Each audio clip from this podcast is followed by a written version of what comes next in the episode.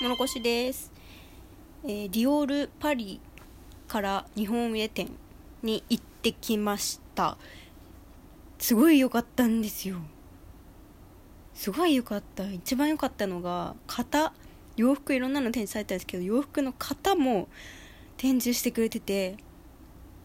その真っ白な状態でこれからこうデザインをねつけていくための方も展示してたのが本当によくってなんでよかったかっていうのを話したいと思います今日は。よろしくお願いします。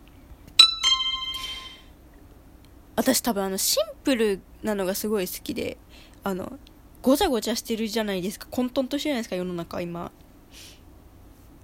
でその中で本当に大事なものは何なんだよっていうのをなんか多分ずっと考えててだからこそこう的を置いたシンプルさっていうのがすごい好きなんですよ。で洋服もいろいろごちゃごちゃデザインとか ね、流行のデザインとかその人の好みとかいろいろあるだろうし表現したいものとかで変わっていくこの表面上のものは洋服ではあるんだけどでも美しい洋服に共通するものその根本的な本質的なこれさえ間違えなければ大体美しくなるよ。逆にこれ間違えたらどんなデザインでもなんかダメになっちゃうよ。みたいなものってあるんじゃねと思ってディオール店見てたんですけどそれが型を見てやっと分かったんですよ。だってさ洋服を作る型って何もデザインがないのになぜか美しいの。ああだって展示してあるぐらいですよ。展示してあるってことは何かこうね意味があってというかこう魅力的な何かがあって展示してられてるわけだから逆にその無駄なものは展示してないわけだからと思ってじっくり見てたんですよその型を。うん、でねこういろんなあなんか惹かれるこれっていうのをこうバシャバシャバシャバシャ写真撮って写真 OK だったんで撮ってきて今家でなんでこれに惹かれたんだろうっていうのをずっと一人で考えたんですけどなんとね理由が分かったの。なんか洋服全ての洋服の根本的なこう美しさっていうものの共通点をまいろいろあるかもしれないけど私的に見つけてしまったんですよ。3つ。3つもあった。それ話します。まずいやまあなんかうんどうしようかな。3つあるうちの、まあ、よく知られてるところから話していくと1つ目がバストウエストヒップの比率が正面から見た時にねバストウエストヒップの比率が1対0.7対1になっているっていうのが美しいなって思うやつ美しいなと思って写真撮ったやつの共通点でした。で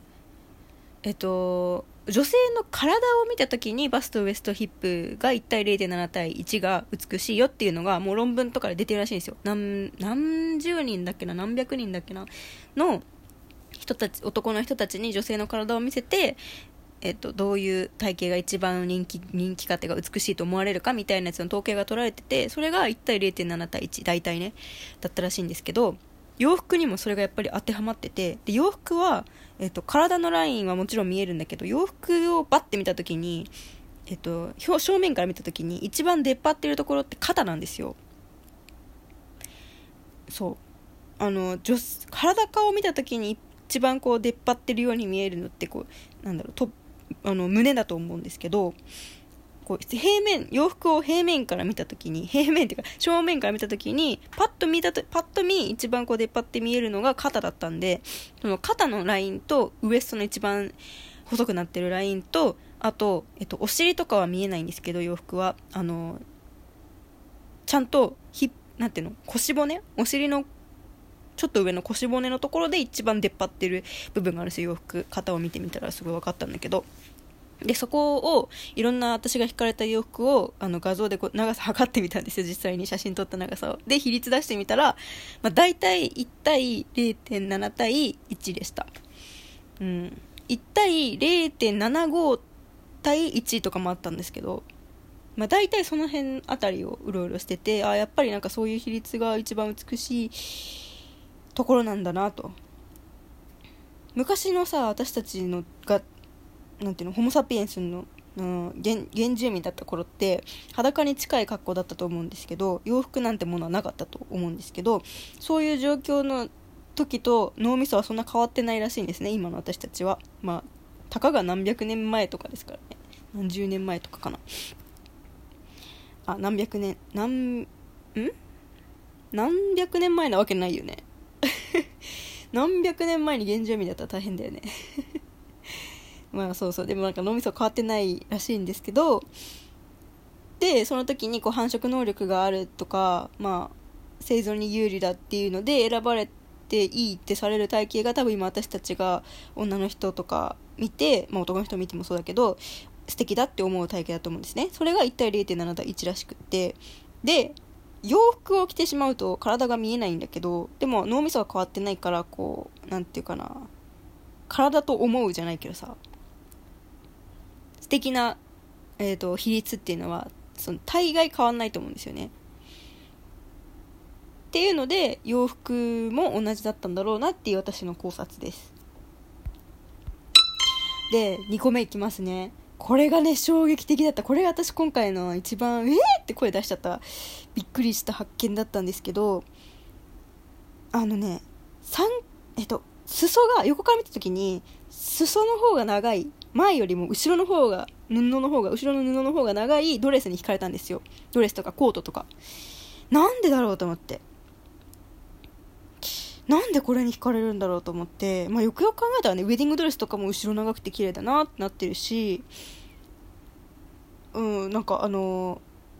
ー、最近のトレンチコートとかも後ろ長いじゃないですか。あれなんでだろうと思って。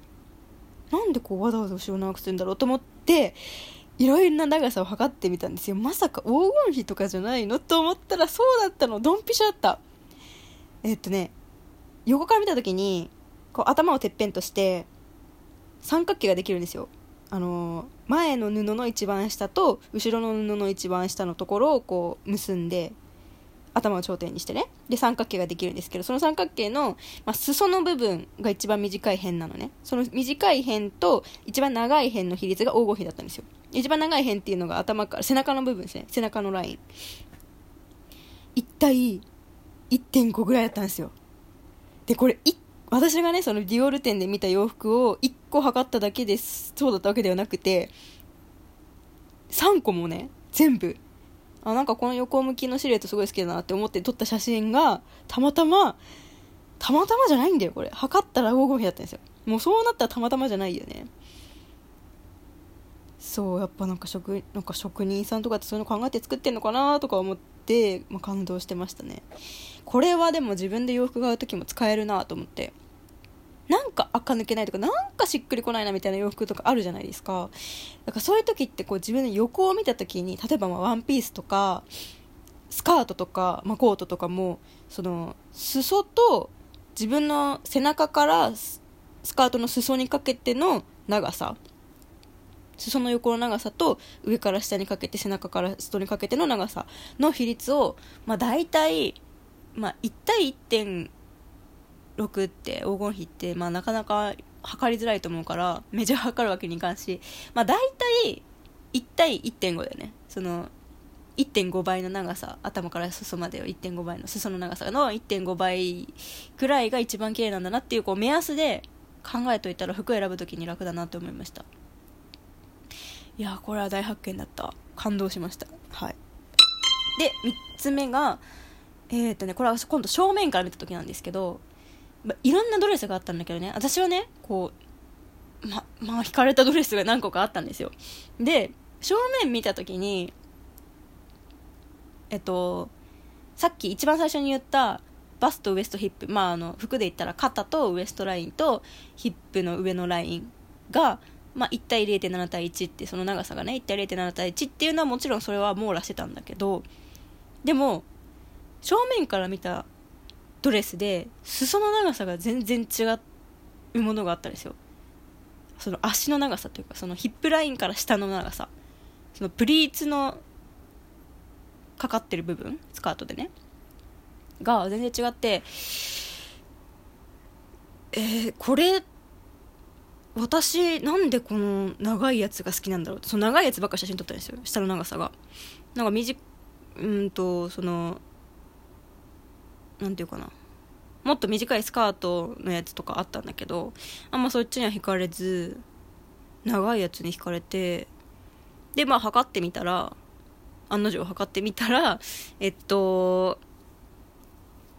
あれでしたね。上半身に対してそのスカート部分の長さがえっ、ー、と1対3でした。うん。これは何でなのか分かんない。一番最後あんまパッとしないんだけど私が好きなあの比率なだけかもしれないけど1対3でした、まあ、大体さあの1対3ってことは、まあ、4等分して4等分したうちの 1, 1区画がまあ上半身であとの4分の3はスカートみたいな感じの洋服なんですけどでも3等分して1対2の洋服がこう素敵だよみたいなのはどっかで見なんか見たことあるんですよ。まあ、確かにま比べてみたら1対1のずんなんかずんぐりむっくりなこ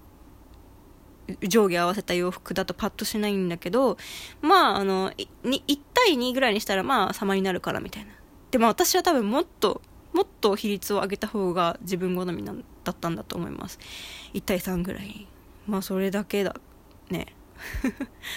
うん。まあ最後にパッとしないけど、まあ、そんな発見をしてきました。いやー本当にねよかったね。自分がなんかときめくものってやっぱこうやってなんか残しといてデータになるから残しといてそこからまた考えを深めるっていう行為は本当に楽しいなと思いました。ですしこれからの役に立つしね多分。なんか見つけられたらその黄金比に関してはほんまにすげえと思ったし。うんそんな感じでしたね。まああと言ったらなんかプリーツの形とかが全然違うんだよねスカート。うん。そのプリーツの数が違うとスカートの角度が変わってくるからなんかそういうのもなんか法則とかあんのかなって思ったけどそこははっきりせずって感じですね。まあ良い展示でしたディオールの。22日まで梅田の阪急でやってるみたいなので関西いる人はぜひぜひ行ってみてください。無料でした入場。ではでは。